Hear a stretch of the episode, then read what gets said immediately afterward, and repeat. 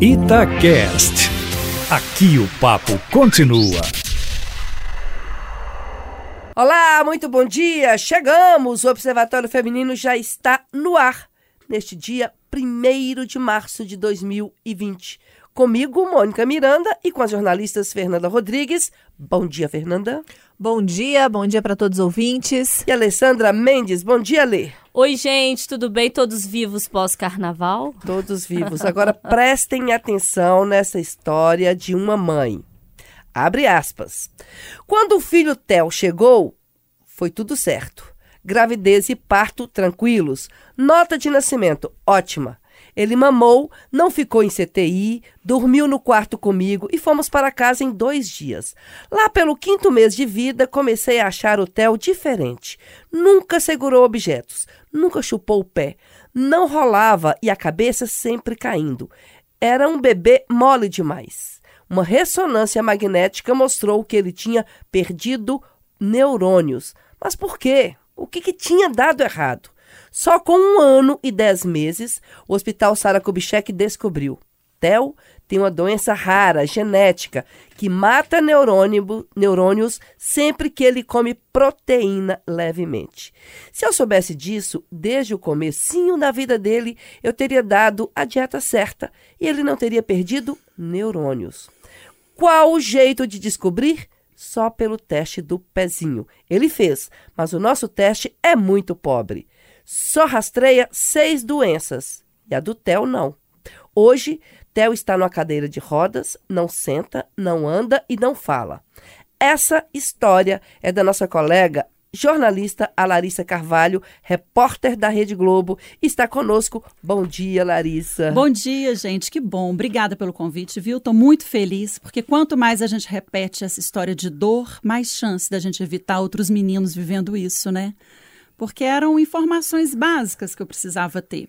Foi uma sequência de erro, né, gente? Primeiro, o teste do pezinho ser tão limitado. Só seis doenças. É um dos piores testes do pezinho do mundo. O da Costa Rica é melhor que o nosso. O dos Estados Unidos rastreia 43 doenças, o de Portugal 54, o público deles. Por que o nosso tem que ser tão limitado? Então, primeiro é isso, eu acho que a gente tem que questionar muito esse teste do pezinho e lutar para mudar. Segundo, por que, que nenhuma pediatra avisa a gente quando a gente chega lá no consultório, fazendo a primeira consulta com o bebê ainda na barriga, como eu fiz, seguindo toda a cartilha? Olha, mãe, Existe o teste do pezinho do SUS, de graça, no posto de saúde, como a maioria faz, mas existe o da rede privada. Quer pagar para fazer? Custa mais ou menos 300 reais, gente. Se eu tivesse feito o da rede particular, o TEL estaria andando. No pacote mais básico da rede particular, que existe em alguns hospitais em Belo Horizonte e tudo, o pacote de 300 reais já rastreia mais de 30 doenças e a do TEL está incluída. Ou seja, eu ia saber desde o teste do pezinho, que ele não pode com proteína, e eu teria um menino saudável. Os meninos que têm essa doença, normalmente, é, em países que têm bons testes do pezinho, são meninos que não têm sequela nenhuma. Eu fui agora aos Estados Unidos levar o Theo numa consulta. Na sala de espera, tinha meninos pulando corda, disputando uma guitarra, outro tocando piano. Meninos perfeitos. São todos mais esmirradinhos, porque, como tem restrição de proteína, eles não desenvolvem muito músculo, né? Mas são meninos perfeitos. E o meu lá, sem sentar, sem andar, sem falar, porque eu fui matando os neurônios dele sem saber. 13 milhões, o hotel faz parte dessa estatística de 13 milhões de pessoas que têm doenças raras. É. Inclusive essa. Essa é uma doença rara, porque doença rara é assim, Mônica. Quando é um nascimento a, até 65 para cada grupo de 100 mil habitantes, ou seja, nasce menos de 65 por 100 mil, é considerado raro. A doença do TEL nasce em 3 a cada 100 mil. Então, ela está no patamar de doença rara. Acontece que é muita gente com doença rara, né? Se é. você pensar. E a gente parece que eles não existem, a gente não vê, ninguém comenta. Agora, nesse 29 de fevereiro das doenças que foi raras. ontem, né? Que é o Isso. mês das doenças raras, fevereiro. Isso. Aí a gente comemorou bastante, teve a corrida pelos raros. Então, cada vez mais, eu acho que as mães estão se mobilizando. Mas é como se fosse assim, um pedido de socorro. Qual é o hospital ideal para a gente levar um paciente com doença rara? Não tem. Pesquisa de remédio para paciente com doença rara. A gente chama que são os medicamentos órfãos. A indústria farmacêutica não quer, Porque é pouco menino, então para quê? Não vai dar lucro? No lucro. Ok, se eles não quiserem, mas então o governo tem que entrar. Não é verdade? Então é uma categoria aí, um grupo que eu entrei, gente, sem nem imaginar como nenhuma mãe imagina que um dia vai cair nessa, né?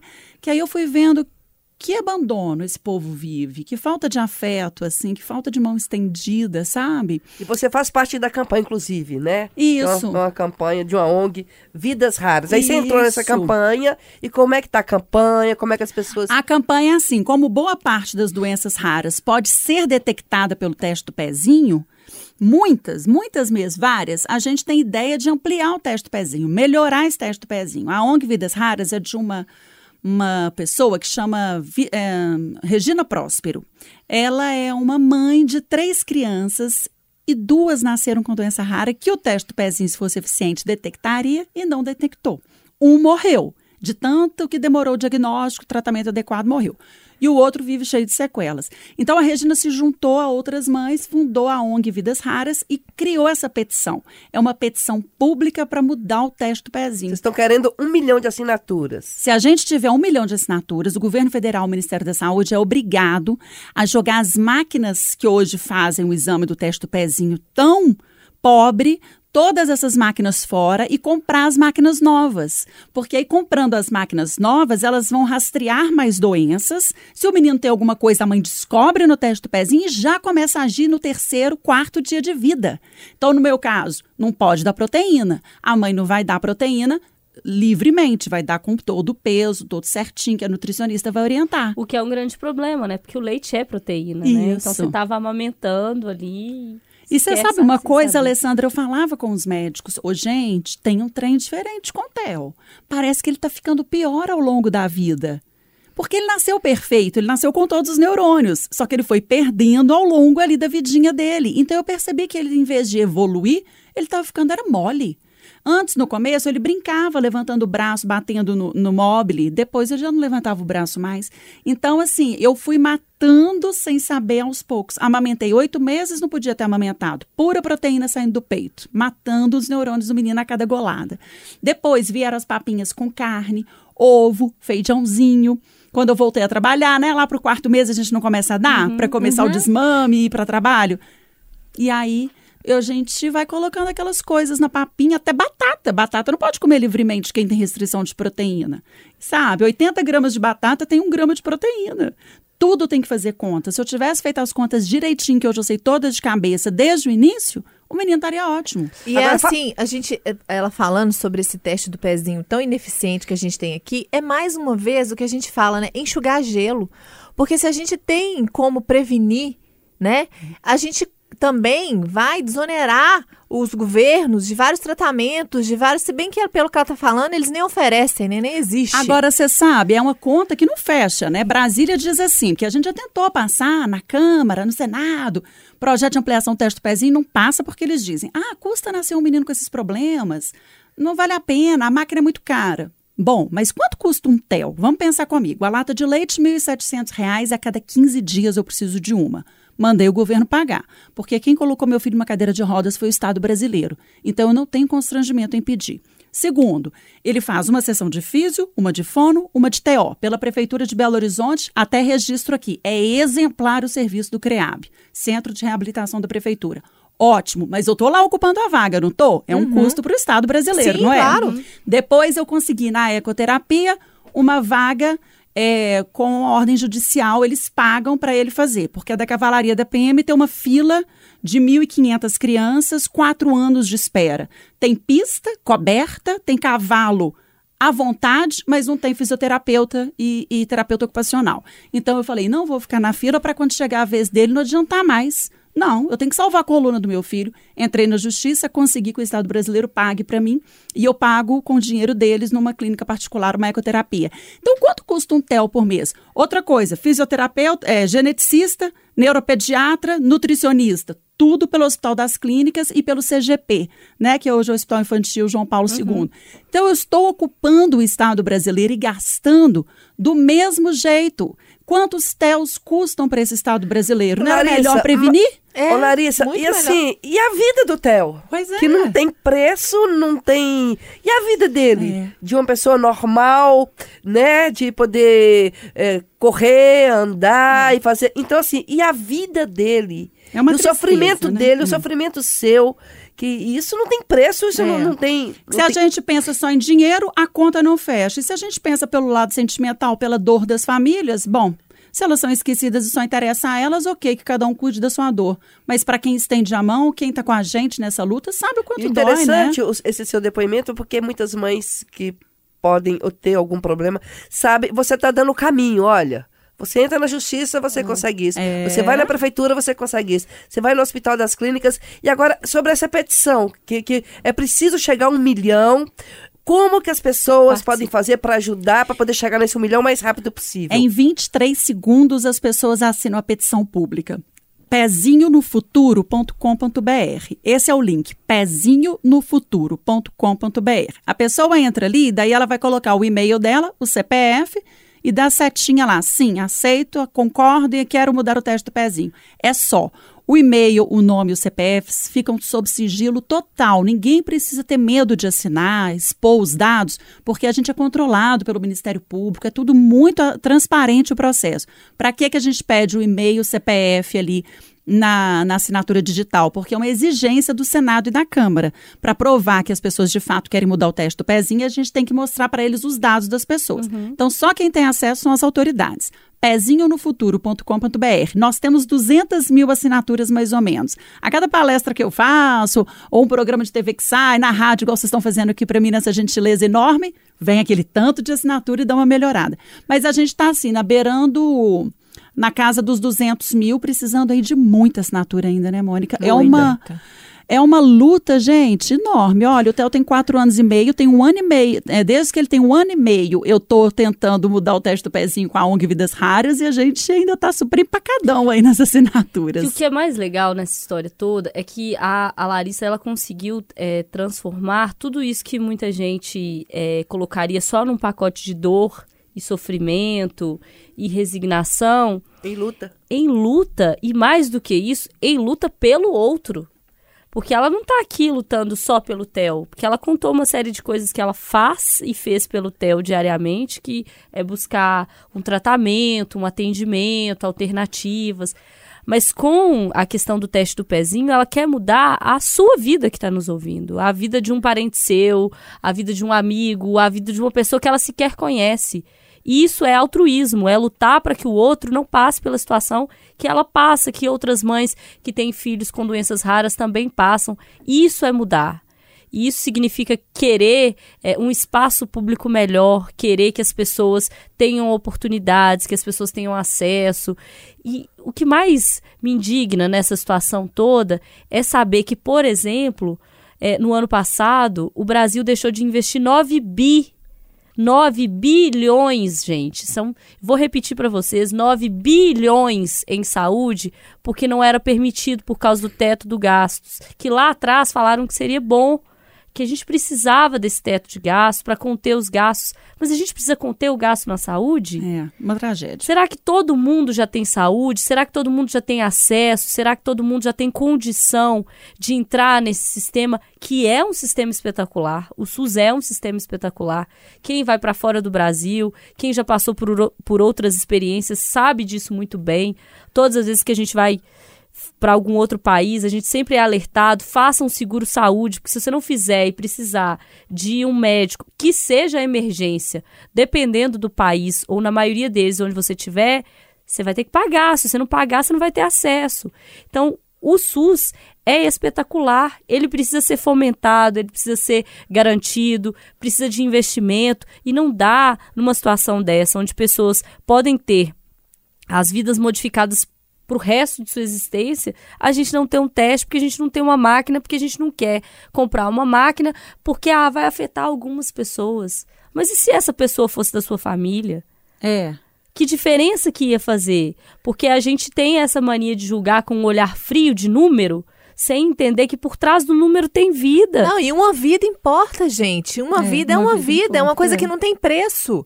É por mais que eu fale assim, ah, mas eu não conheço, eu não vi, não sei quem é. Gente, é uma vida. Uma vida, é, assim, não tem preço. É muito desumano a gente ouvir essa resposta. São poucas, são poucas crianças, são poucas pessoas. É, eu acho que é, Poucas, é, assim, onde a gente 13 fala- milhões de pessoas com É doenças raras. É Sim. gente demais. E é uma coisa tão simples, eu volto a falar. A gente está falando de saúde, a gente não trabalha com prevenção. Quando a gente fala de câncer, quando a gente fala de outras doenças aqui, o custo do tratamento é caríssimo. É caríssimo.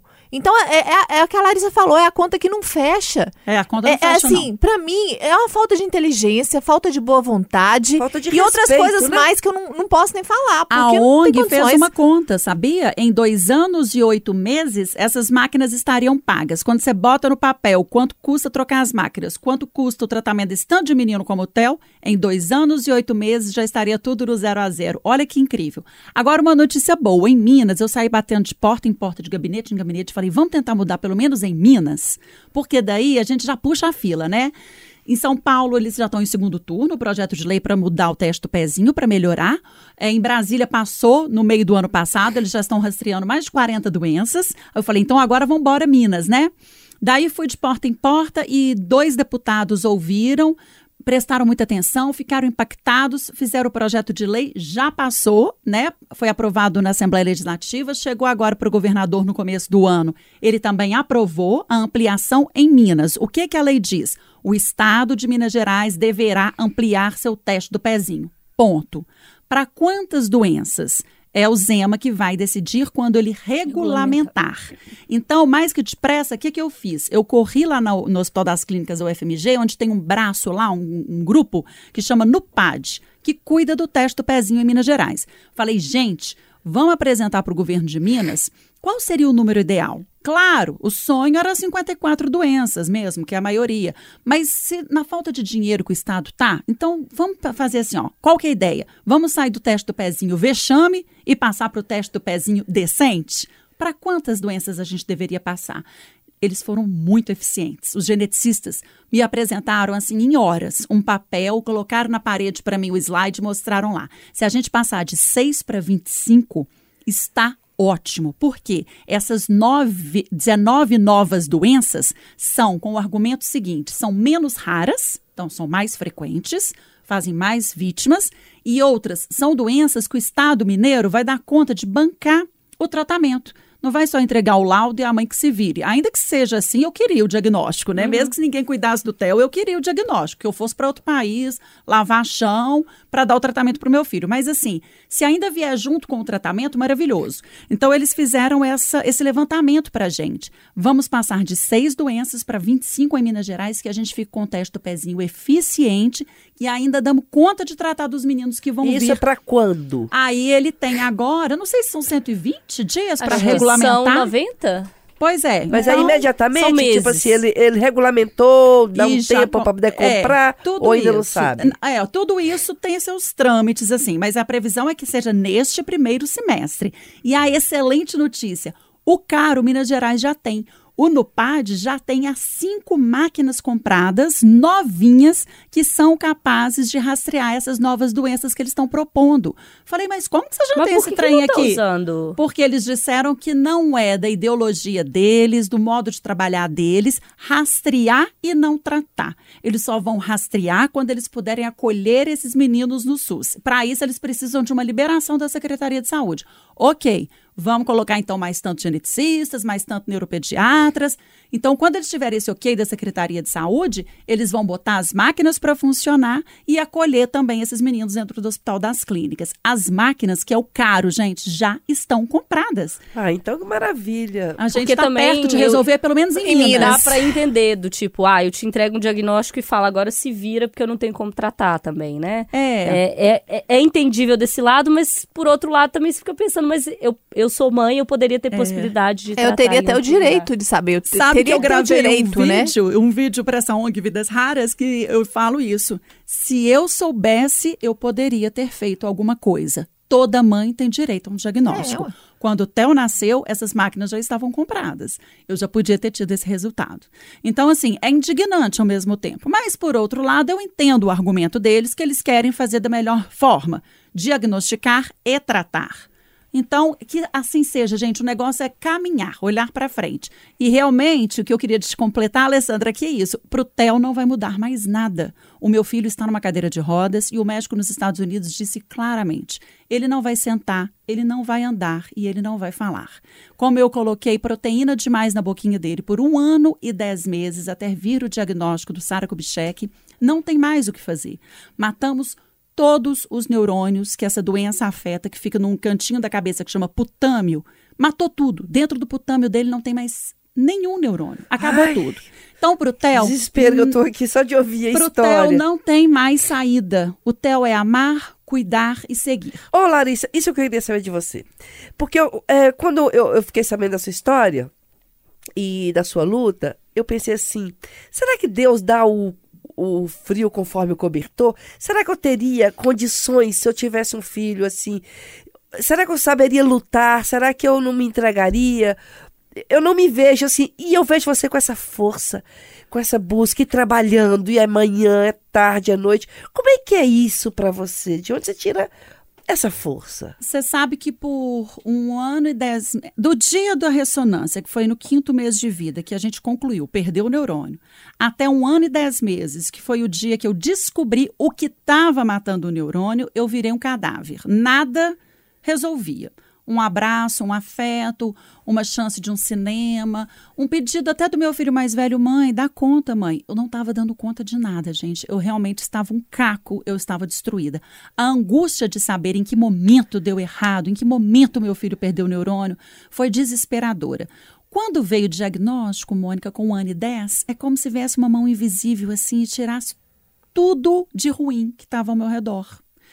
Quando esclareceu, eu respirei e falei: pronto, é isso. Eu entendi o que aconteceu e agora eu não tenho o que fazer a não ser dar conta do que veio para mim. Eu amo esse menino loucamente, como eu amo o mais velho. Quem tem de olhar de fora, né? Nossa, quem tem um filho com problema e o outro normal deve ser difícil. Ô, gente, o amor é exatamente o mesmo. Você ama, você ama, você lambe. Eu amo os meus meninos igualmente. E aí, eu incorporei isso tudo na rotina, sabe? A fisio, a fono, até ó, a falta de grana, porque mudou o orçamento todo.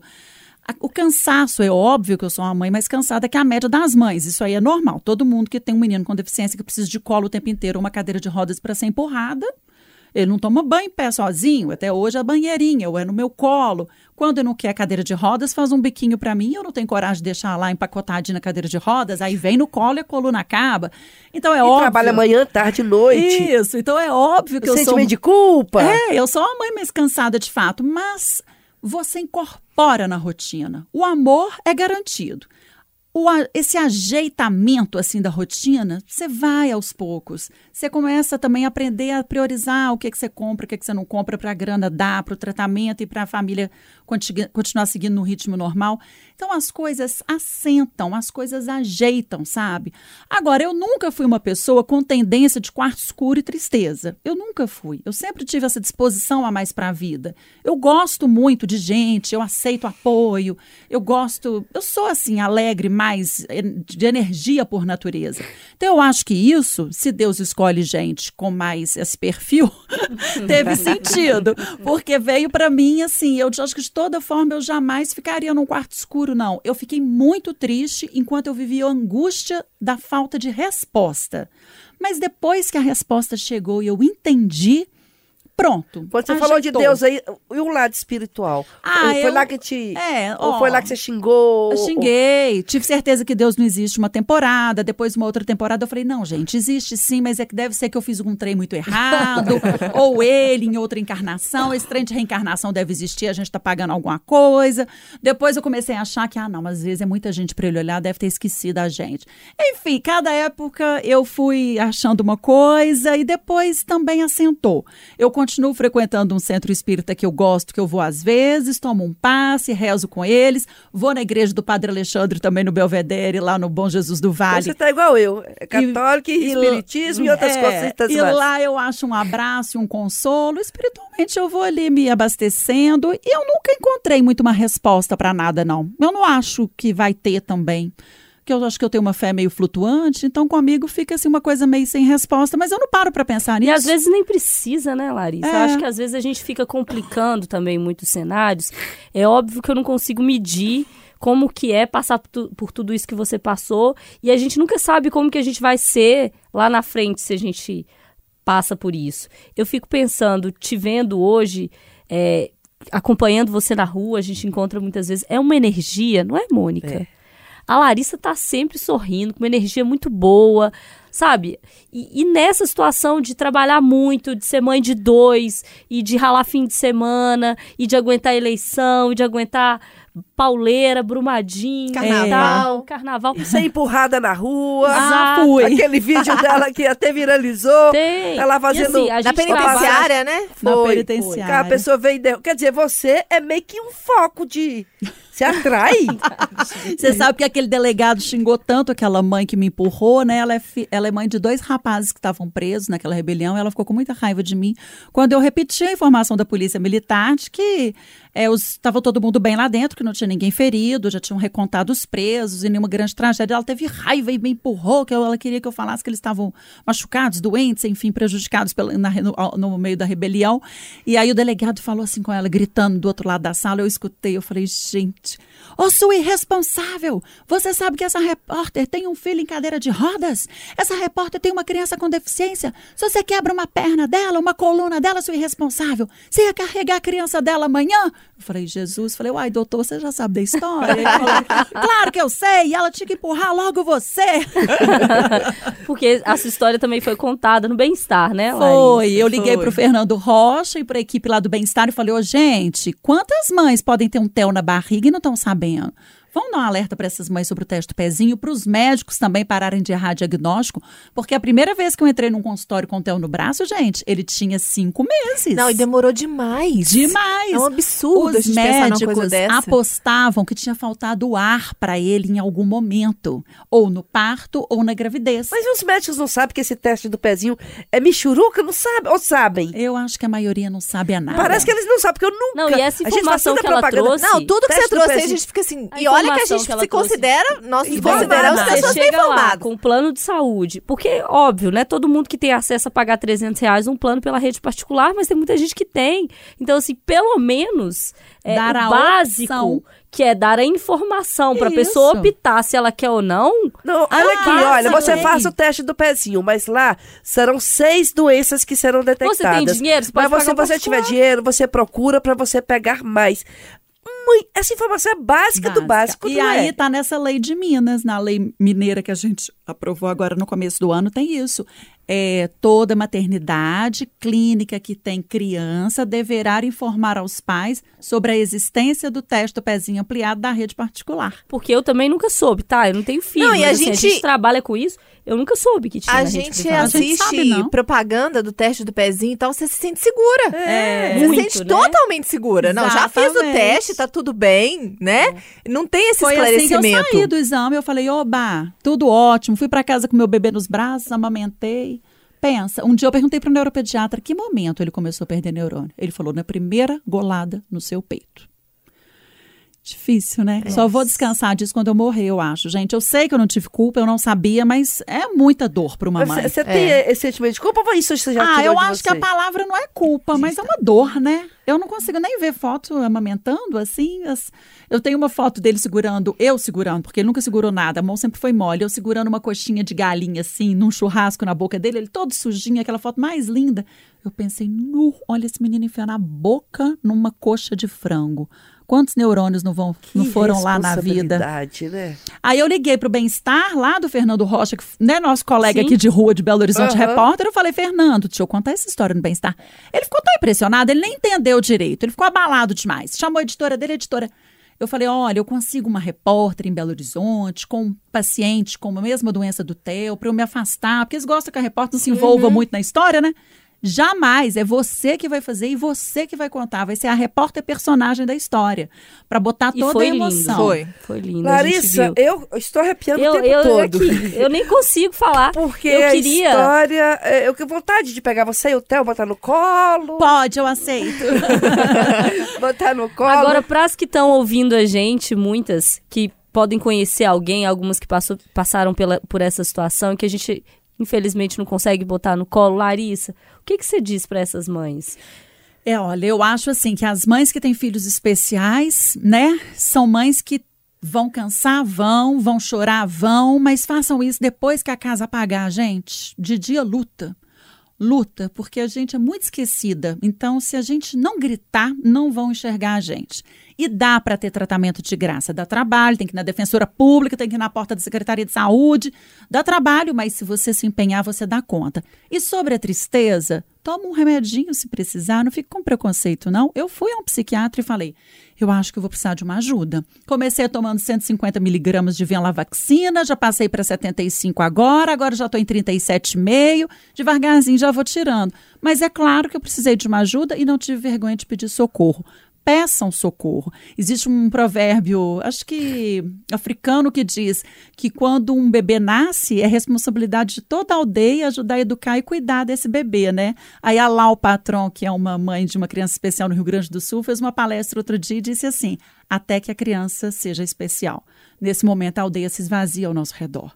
Ainda que eu perceba que os olhares se desviam de nós, tem sempre alguém como vocês que querem ajudar e estão dispostas para um abraço e falar assim: vai no cinema, eu vou ficar com seu filho duas horas. Aceitem. E se ninguém oferecer, peça, porque senão você não vai dar conta. É pesado, é difícil, é cheio de amor, mas é cheio de cansaço. Precisa ter uma aldeia, precisa. E aí eu peço para as mães típicas, né? Que não pode falar normais, de crianças normais. Agora, o politicamente correto é falar mães típicas, de crianças típicas.